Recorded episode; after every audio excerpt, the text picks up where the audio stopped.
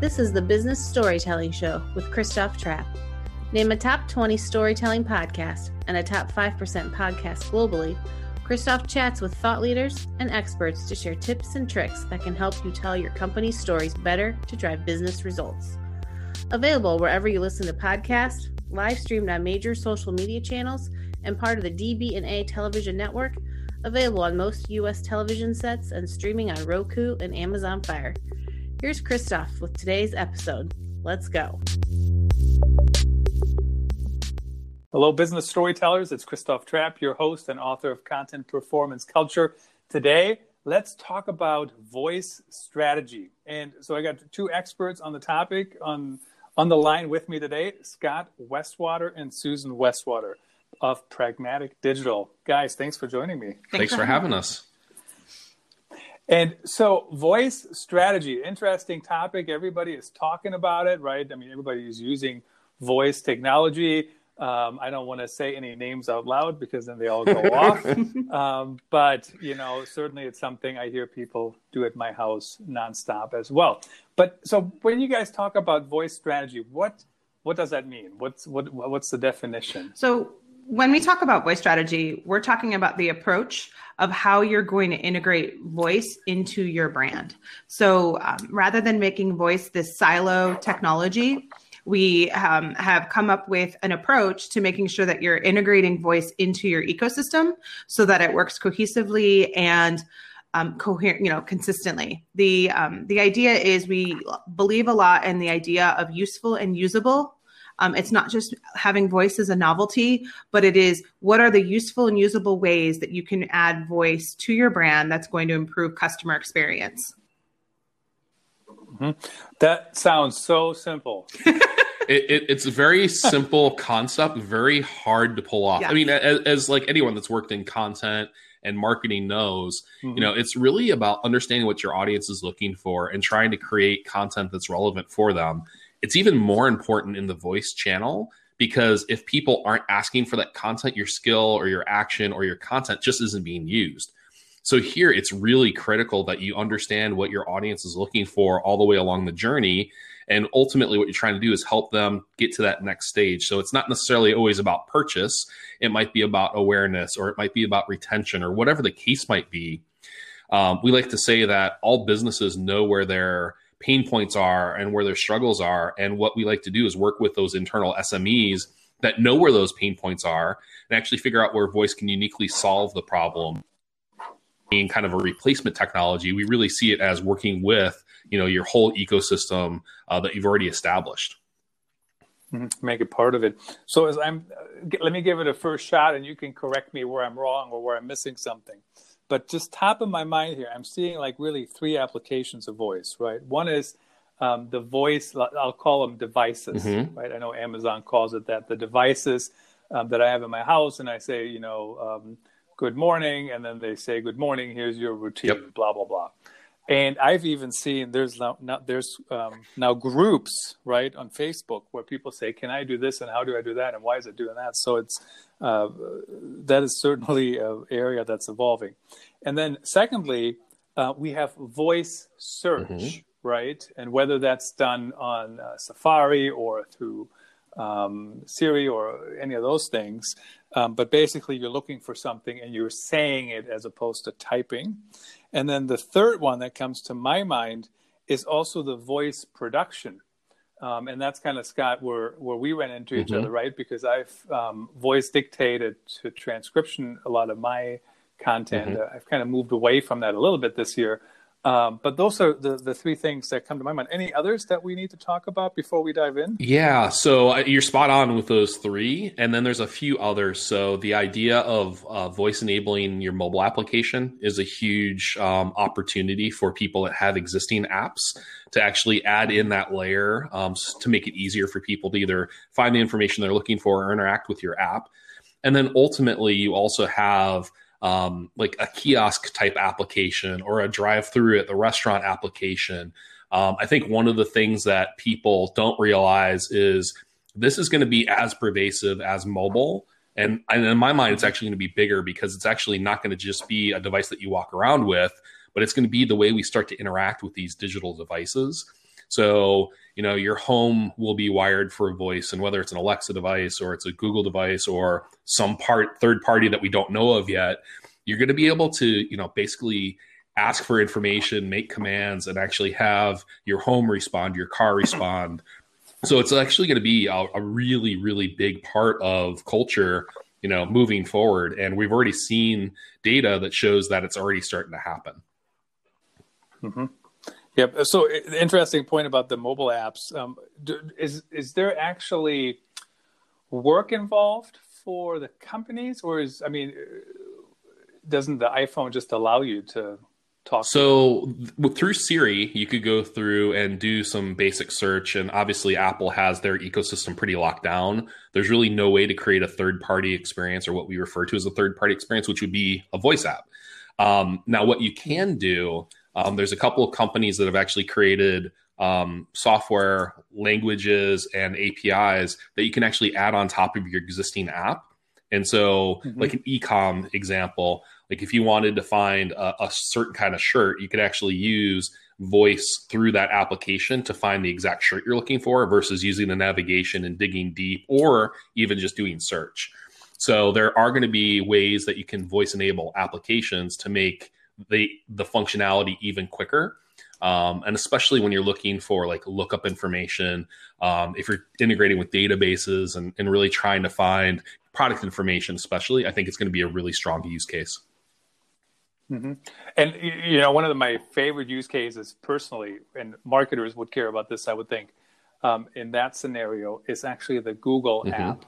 Um, I don't know if you Google Analytics mm-hmm. app, and I don't know if you used yep. that before, but you go in there and you can say, um, in the last year, how many return visitors have done whatever, and then it tells you and it's super yeah. cool. Yeah.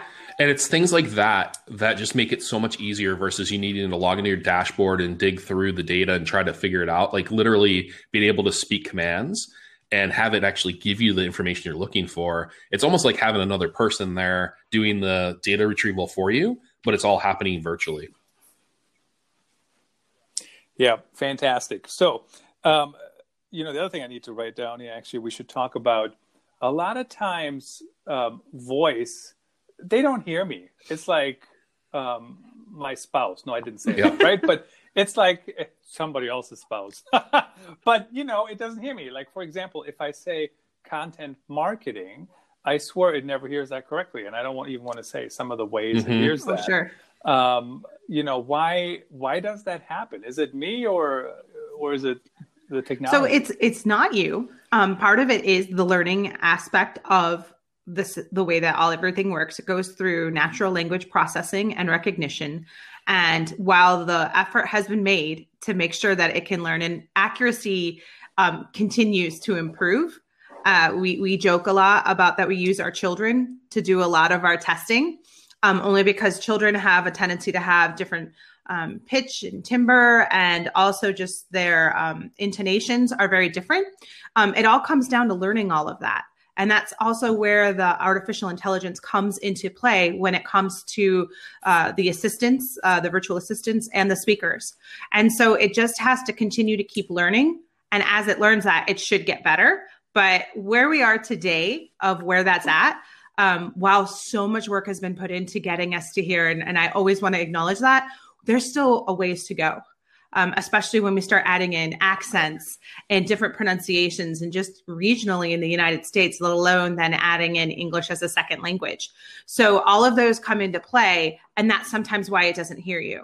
Um, and they try really hard, actually, as we're developing um, experiences, we think a lot about what we call error handling to help someone not feel like they've said something wrong or that it's their fault um, try really hard to make sure that way then it's a matter of um, trying to get someone to either speak more clearly so that the, the, system can understand.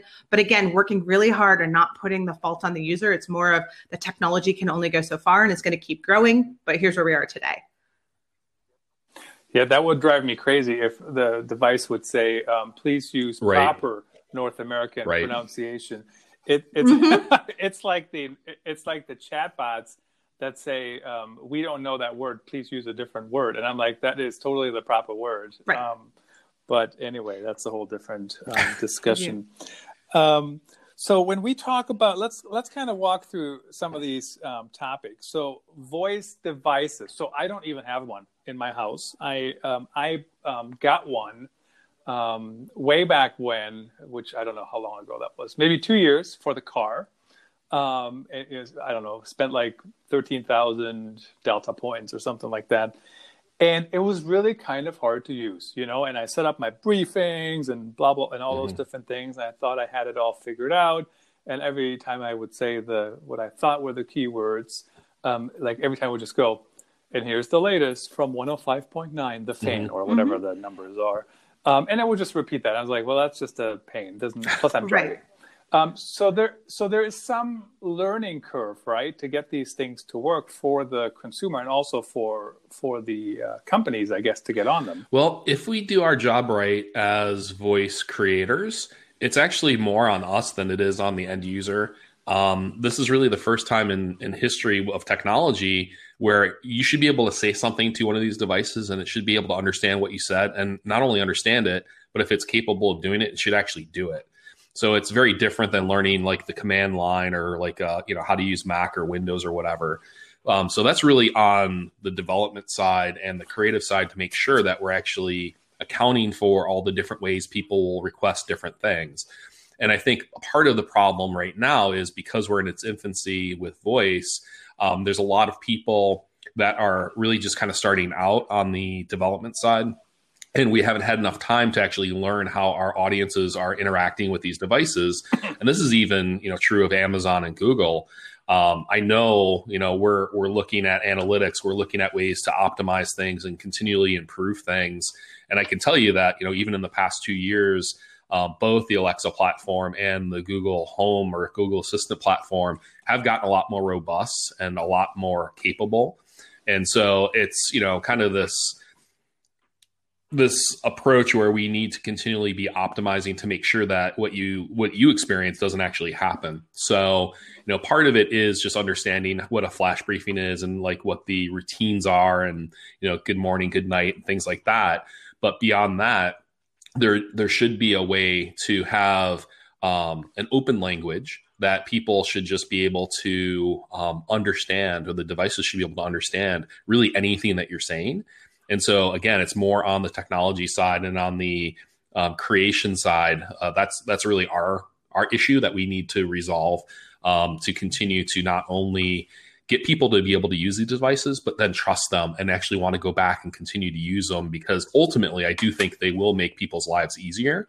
We just need to make sure that that value exchange is there so they actually understand um, what people are actually asking for another interesting point to also know is um, I know that you're talking about not having a voice device, but if you have a smartphone, you technically have a, a, a voice device. Mm-hmm. Um, and that's an important thing mm-hmm. to know is that you can actually use the assistants, um, which is, you know, the Google Assistant or Amazon Alexa. Um, you can use them just using your phone. You mm-hmm. don't have to have those speakers. Mm-hmm. Um, I think one of the things that's been very interesting is people try to just put their head around the idea of this whole idea of controlling things with your voice is that there is a tendency to lay on the on the speakers a little bit and and, and associate it with that. Um, part of that also is because amazon and google have done a, a really bang up job of letting you know that those speakers exist. Uh, the thing to know though is that you don't need to have them and the world that we're looking at will eventually be where we know that car manufacturers are now building those assistants and it's not just google and um, amazon alexa but their own assistants in your vehicles. That should work better and as we learn we're able to optimize. Um, it then comes back down to the idea of when you launch any of these experiences you can't launch it and leave it. You have to continually refine and optimize. And i've seen anywhere from a couple weeks to almost three to six months where you finally start to really get it right just because this is virgin territory of how is someone going to talk to my brand or how is someone going to talk to this um, talk and use these commands to come up with this task. We have to continually refine it. So that way then yes all of the options are covered off on because consumers always are going to do something different than we expect. Mm-hmm. yeah and so from a production side i mean i i'm some people say I, i'm technical but i'm not technical at all um, and even I figured out how to have, you know, I think two or three Alexa skills out there. Um, so it's not totally difficult to do it. Doesn't mean anybody's listening to it. I was actually trying to look up my stats while we're talking. I can't find them. Um, but the the actual act of me getting my podcast, like this podcast, right, is distributed to um, as an Alexa skill. So it's my book and and all, and I think mm-hmm. those are the two main things. Um, the, actually setting that up wasn't very hard, right? But getting people to listen to it certainly um, is a little bit harder. Um, the email that you guys have, I actually I don't. I'm trying to open it here, Scot. But your email at the bottom, it also says flash briefing, Alexa launch mm-hmm. pragmatic talk. Um, so that's one way to, I mean, to make sure people even think about that, right? yeah, it. it's very much like the early days of the web or the early days of mobile applications where we actually have to tell people not only where to go, but why they actually want to go there. And so when you create these voice experiences, like Susan said, you can't just leave them there and hope that someone finds it. Um, you really need to do everything to leverage your paid, owned, and earned channels to actually make sure that people understand it. So much like what we had to do in the early days of the web, where it was like, you know, adding the URL to direct mail pieces, adding it to TV commercials, adding it to print ads, just kind of repeating that so people understand that there's this thing on the internet they can go to and you can get information there. Like that's literally the time we're in right now with voice. So not only do you need to create your experience, but you need to have a promotion and a launch plan in place so that when it actually is live, you're driving the traffic that can actually be meaningful and give you meaningful analytics. And we talked a little bit about voice search early on with Alexa as a platform. Um, if you create a voice experience and people are going to it, over time, if someone asks Alexa a question and your skill actually has that answer, your answer is going to be the one that surfaces. The only way that that happens is if you actually have repeat traffic, uh, it's deemed credible information, you're updating your skill regularly, things like that. Um, so similar to what you would see in the normal SEO ranking factors, but like that's a critical way, mm-hmm. or that's a critical reason that you need to be promoting your skill, so you actually get that not only the the use, but the traffic, so you can actually learn how people are actually using it, so you can optimize it as you move forward. So we we've seen that, um, or I've seen it at least uh, with a number of tests I ran. Mm-hmm. Podcasts show up yep. in search now, right? So when people search for things, um, podcasts show up. Sometimes they show up higher than other things, and uh, same yep. with like social media, right? Twitter feeds show up. And I had somebody the other day they texted and they said your tweet about the price is right, um, giving away Stanley Cup tickets. Of course, right. Stanley Cup is canceled this year or post postponed at least. I think it's yeah. I don't know we, either one, right? One of those. And so um, I tweeted about that, how those tickets are worth thirteen thousand um, dollars, and they took the cash price. Um, and somebody said they got their Google News alert um, about whatever the topic was, and my mm-hmm. tweet was attached yep. to the story. So not that I want to win the price is right, but um, at the end of the day, right? I would think at some point having uh, content on on um, voice devices will help with search as well. Yeah. So Google actually did a couple things really interesting earlier this year or late last year, I think. Um, they started indexing podcasts and FAQ pages on websites. And the reason they're doing that mm-hmm. is because right now there is kind of a an absence of optimized content for the voice assistants, both on Alexa and on Google. So that's why a lot of times when you ask questions about really big brands, the answer comes back either from Wikipedia or you get an answer that says, "I'm sorry, I just I don't know the the information." And so it's really critical right now for brands to start investing in optimized content and podcasts being a great way to do it because not only can uh, Google index it, we can also play back podcasts through the Alexa device uh, simply by saying, you know, launch and then whatever the in the podcast is. So a lot of people don't know that you can easily access podcast content that way as well. But the idea is um, with indexing of this content, if you type in a question or you use your voice to actually search and you're asking a full phrase, if that content exists within a podcast, Google's going to go, "Oh, I know the answer to it. It's in this podcast," and play back the audio clip. So it, it's one of those things where podcasts were nice to have, and a lot of brands kind of shied away from it because of you know the production costs and everything else but now it's just going to be another type of content that you can use to engage with the top of your funnel to attract the right people and it's going to be incredibly important for these voice assistant devices as well And you know, of course, we had Max Brandstatter on the show a while back talking about how do you produce a podcast. Certainly, you can spend a lot of money, yep. but if you know what you're talking about, you yep. don't need to spend a lot of money at all because you know we use mm-hmm. Anchor. Anchor is free. Anchor distributes it um, without me paying them anything other than right. giving them content. Um, so, what other uh, to, before we move on to the next topic here? What's um, what other things should brands keep in mind as they're optimizing their content for um, these um, devices? The, other um, the other thing that they should be realizing is a lot of times we'll be talking to a client and they'll kind of their eyes glaze over or they start to get overwhelmed in the thought of there's this whole new channel. Oh my gosh, how do I even think about trying to get there? I, I'm still trying to sort out social and web the good news is is that chances are you've probably already started the work on your content because if you've been solving those problems in other channels, you have a starting point. Um, and that's you can't just pick up your brand and plop it any of that work into a voice experience, but you have an idea of what the problems you have been that you've been solving. But it also puts you in a position where you can start to identify problems you haven't been solving um, because you've done it really well somewhere else. You can put your resources towards, okay, how else can I make the customer experience better or how can I bring my brand into play? Another really important aspect is when you take the visuals away, can you see your brand? You know your brand? Um, and it's important to think about that because we can't use visuals to design our way out of voice experiences. So if the content isn't right, um, from that perspective, then it's not going to get better by just throwing more things at it. So it's very important to think through, um, just as you did your visual guidelines about what your brand's about, going through that whole audio brand exercise.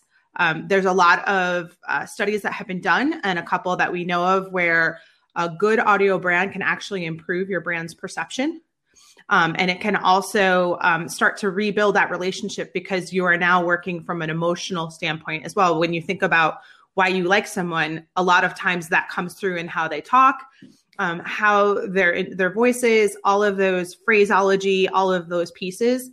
And that's where then you can start to explore that a little bit and put that in place. That's where your resources should go at first, um, of making sure you get that right, and then you move into the the brass tacks of okay what are these messages? How am i delivering them? Because it's not 30 second spots. It's not 15 second spots.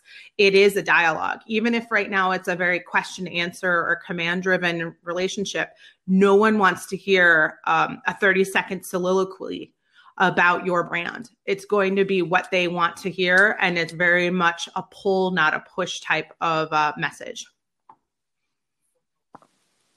so uh, really, what I heard there, Susan, is that um, you can you can put lipstick mm-hmm. on a content pig, but you can put lipstick on um, content a content pig that I mean on Absolutely. content that's audio, right? Because you can't make it look, yep. you yeah. can't make it look better.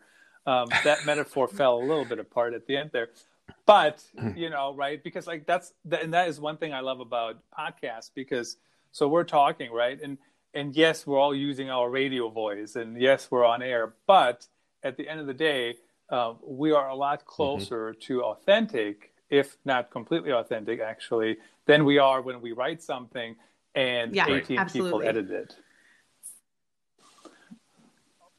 Fantastic. All right, can we talk yeah, about voice search for a moment?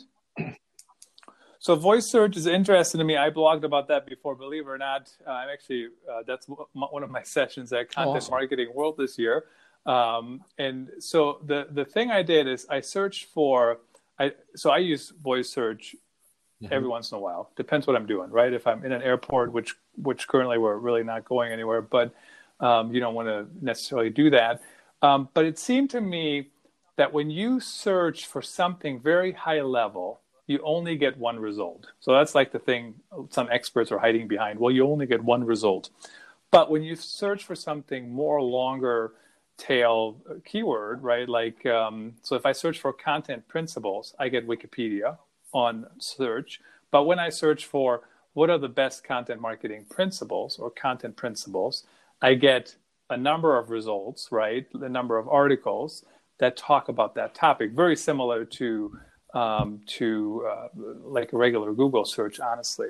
Um, what do you think? Of, what do you think of that? Is that am I am I the anomaly here, or is that well really with the speakers specifically? It's one an- one question, one answer. And so, um, regardless if it's a mm-hmm. long tail query or just kind of a keyword query, you're basically only going to get one result. So, the idea of a SERP page just doesn't exist, especially on the speakers themselves. And even with these devices that have screens on it, which we refer to as multimodal, um, it's still really just going to be looking for the answer uh, to your question, and whatever it finds, it will actually return. So, I think first and foremost, um, everyone needs to know that we need to stop doing keyword focused search strategies. And we really need to shift, if you haven't already, over to a long tail approach. Um, because humans, when we ask questions, we don't just ask them in keywords or fragments, we ask them in full sentences. And so there's a lot of context, there's a lot of nuance, there's a lot of richness in there, um, which is quite honestly why Google added the BERT uh, technology to um, their search because they know that people are starting to do a lot more long tail and they need to give that nuance so they're actually returning an accurate result. um, but yeah, so with voice search itself, um, Google uses obviously Google's platform. The Alexa platform actually uses Microsoft Bing. So even in and of itself, that starts to shift your strategy slightly. Um, and then on on Alexa specifically, like I kind of teased out before, there's actually three places, excuse me, that it looks for information, and it's like a tree uh, rings of a tree.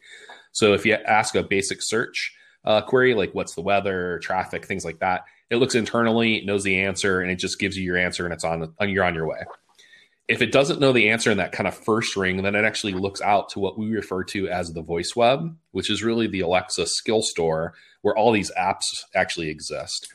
And so what it's doing there is it goes, all right, is there a an Alexa skill that has this information?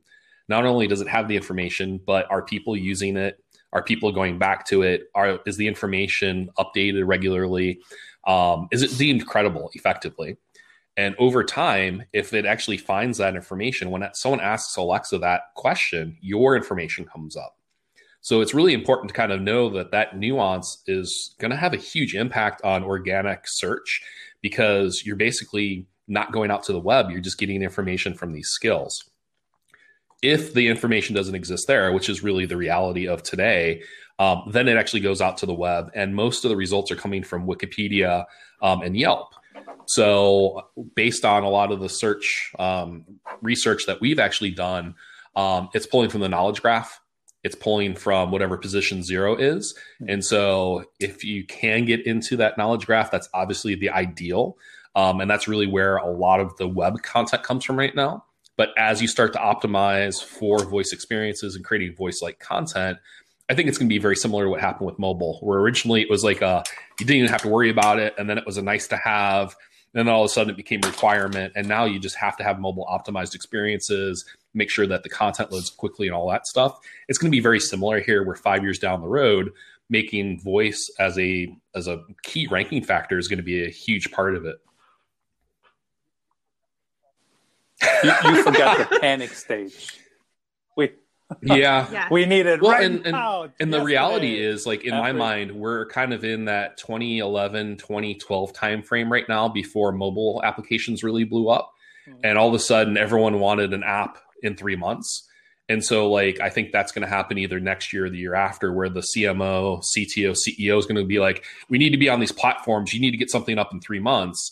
Like, right now, the brands have a little bit of luxury of time where they can get ahead of it and continue to learn. Um, the adoption from the consumer standpoint's there, but like, it's going to be one of those things where they're going to be scrambling. So, hopefully, you know, some of the people that are listening can actually start getting involved now um, and getting ahead of the curve because if you wait, it's going to be a repeat of 2013 and 2014 all over again. I, I will say though that if you do want to see that panic mode, um, a lot of times what we'll do in talking with the client is we'll ask one of the devices to bring up their brand and tell us about it. Um, sometimes we even do a really large brand. And when that Wikipedia page comes up, you do see the fear in the eyes of, wait a minute, I have spent how much money cultivating this branding campaign and now wikipedia is telling someone what my brand is about what just happened yeah.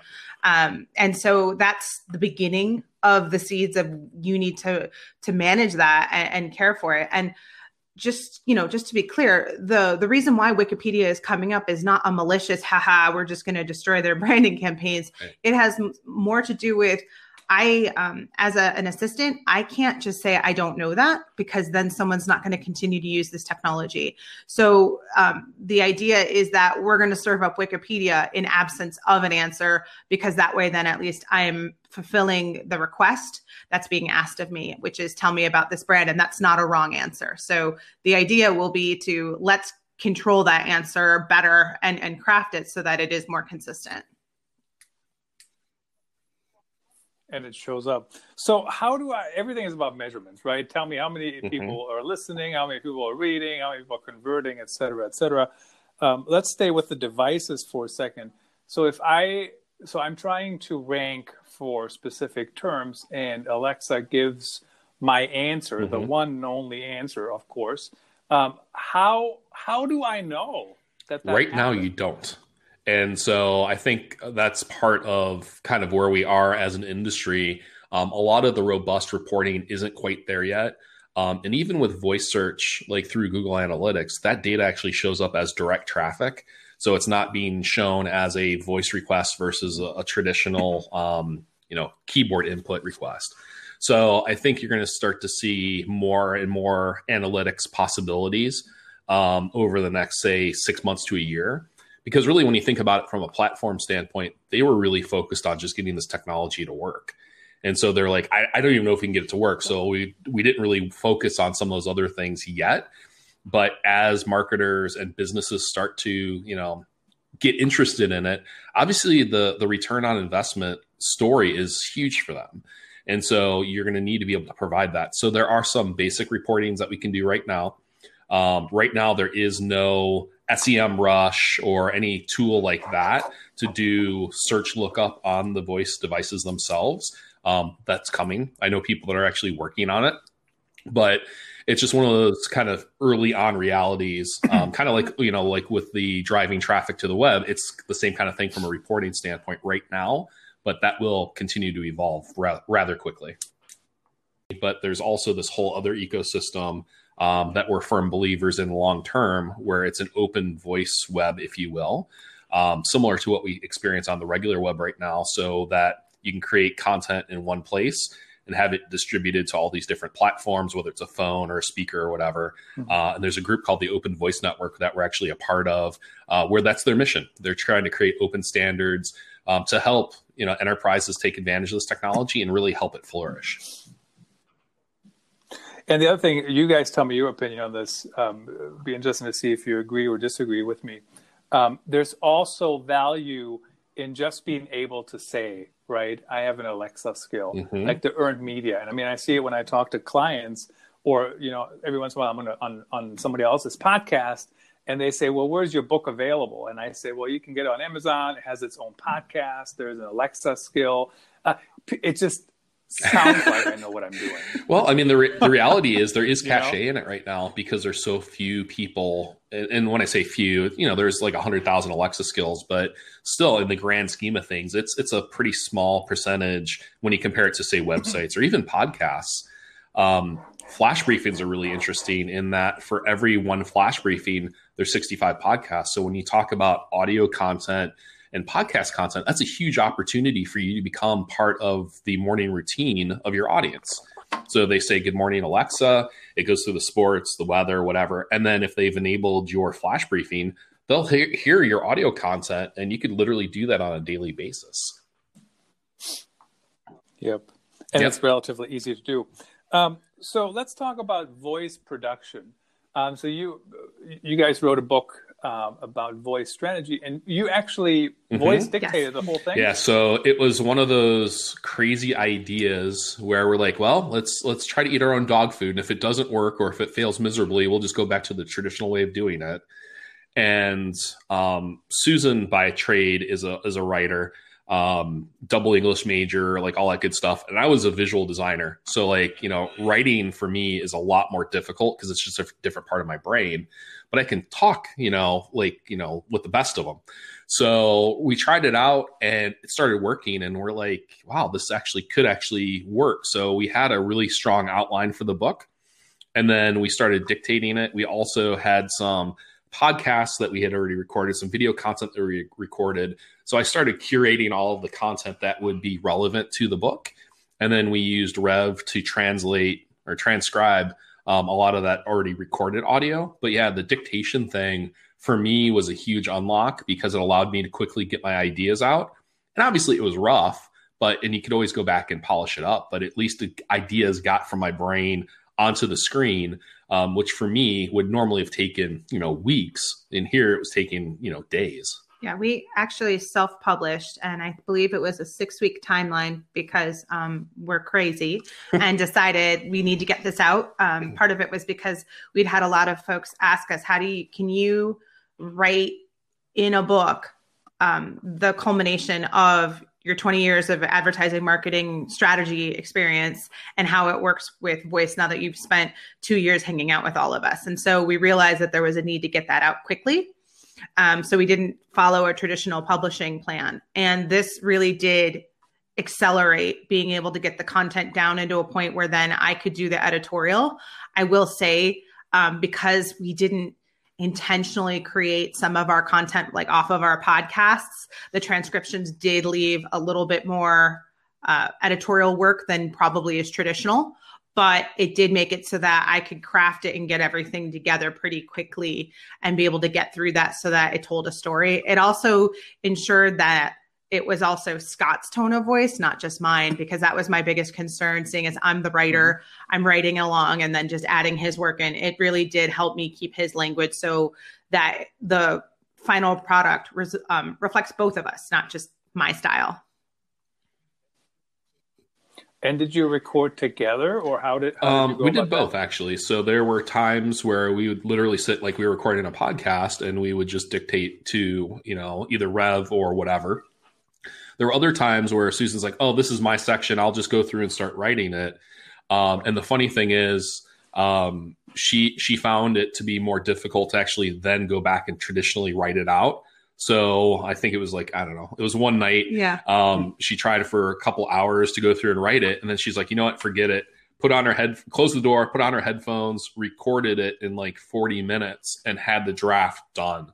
So, like, I think that's a great testament to how powerful this technique is um, to getting that first draft out, which we all know is never great, but yep. it's at least getting the ideas out there um, so that you can start to polish it and do editorial and, and, really get it to where it needs to be. Yeah. And Lamott always talks about that um, because I'm going to be family friendly, that that not so great first draft.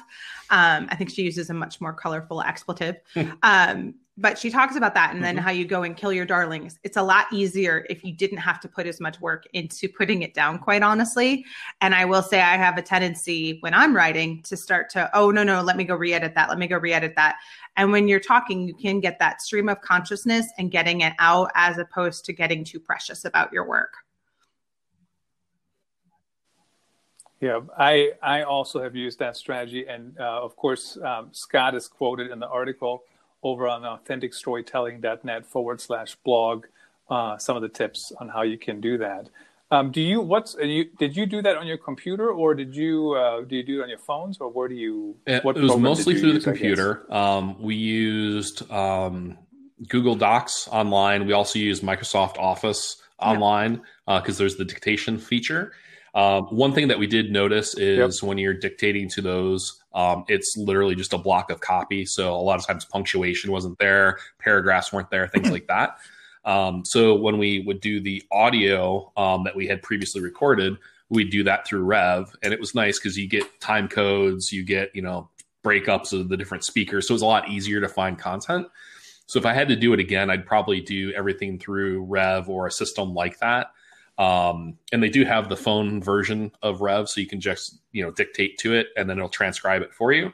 Um, but it just it's a great way, or at least I found it to be a great way um, to really help me get my ideas out. Um, which, like I said, otherwise would have taken weeks, if not months. Um, plus procrastination and doubting myself if it was actually going to be a good thing. Um, you know, when doing things more traditionally. So Yeah, I will say, um, as a writer, one of the things I have learned to do is to do a combination of dictation and then also having my keyboard at the ready so that I can start putting in my line breaks yep. and at least starting to frame things up a little bit or my punctuation. Um, that helped me a lot. Um, so I will open up Microsoft Word, I'll have my mic going, and then I kind of do a combination, um, which in some ways I realize is a is a little more power user, but it did help me be able to at least break paragraphs apart, like Scot had mentioned. I will also say that if you're using Rev, um, it does pick up everything. So we have a lot of outtakes from things where we were just recording and say our dog started barking, and that's more entertaining than anything. I actually started copying those out and putting them in a separate document of like outtakes because some of them are pretty pretty hilarious to see what came in there. and you know what's interesting is uh, it's not one or the other, yep. right? You can use a mix, you can use um, them together. I was just thinking about that. This year, probably most of my writing has actually been mm-hmm. on a keyboard. The more I think about it, um, in my office, but it's but it's been different this year, right? Yep. Everybody's at home. Uh, I'm trying to move from different locations. I don't want to be in one spot all the time. So I'm probably more prone to do that on a keyboard. But if I'm walking on my treadmill, I might be voice mm-hmm. dictating on my phone, right? Or uh, in Google Drive. I, I, I, do, I do that. I've done that as well. Um, what other things um, have we um, neglected to cover? Anything else that we, we should make sure to talk about? I think um, one of the big points that, um, and you've actually echoed this quite a bit, is that through blueprints and even Google Actions and through all of those things, it's very easy to create a voice experience. The challenge comes in creating great voice experiences. Um, and as we're learning and we're pulling them out, that's then where um, it's important to think about your audience. And it isn't just a matter of throwing it up there; it's about putting that there. And I think the other important point that um, I don't think we've we've driven home as hard is it's not about hitting home runs these days. It's not about the killer app because in a lot of ways, voice itself is that killer app. Um, and so it's how you're using it and starting small with something, and, and maybe small is might not the right word, but it is about having a simple value prop of if you use this voice experience, it will do X. Like you said, you can listen, you can get a snippet of my book, you can purchase my book, or you can do those those interactions by making them um, simple, you're able to build user trust because then you deliver on it and then you're going to try it again versus your earlier experience where when you were in the car, you were trying to do things and there was a lot going on and it didn't wasn't always successful. So you have to kind of build that trust up so that way then um, you can go from there. So we're still in the days of um, very uh, not basic but simple value props of I will do this for you and give you a reason to use it. And then when you deliver on it, then you can start to expand and get a little more complicated. And when you talk about blueprints, those are basically templates so you don't have to build your your skill Correct. from from the ground up. Correct, and, and it's a way of making up, it right? so that okay. you don't have to have an IS, um, an information sciences degree or a computer science degree to be able to create some of these experiences. Because a lot of times, um, you know, simple question and answer or just you know frequently asked questions are truly frequently asked questions you'll find that out um, when you do see how many times people are using or what they're asking in a skill um, or an action. Those are um, those do those take miles. I mean those those go a long way. Um, they may not be the fanciest but they do have a lot of value when they do their thing you know when it's a successful experience. Yeah the only thing that i would add is when we talk about voice, and Susan kind of alluded to this with like the idea of sonic branding, we have the opportunity to actually define what our brands sound like.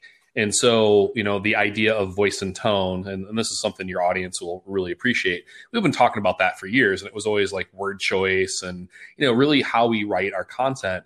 Well, now we literally mean what is the voice of your brand? What is the tone of your brand? Is it a U.S. Uh, English speaker? Is it a British English speaker? Male, female, like dialect, and all those things now become part of the conversation. So what used to be this like conceptual thing that we would talk about is now something that's physically manifesting as your brand.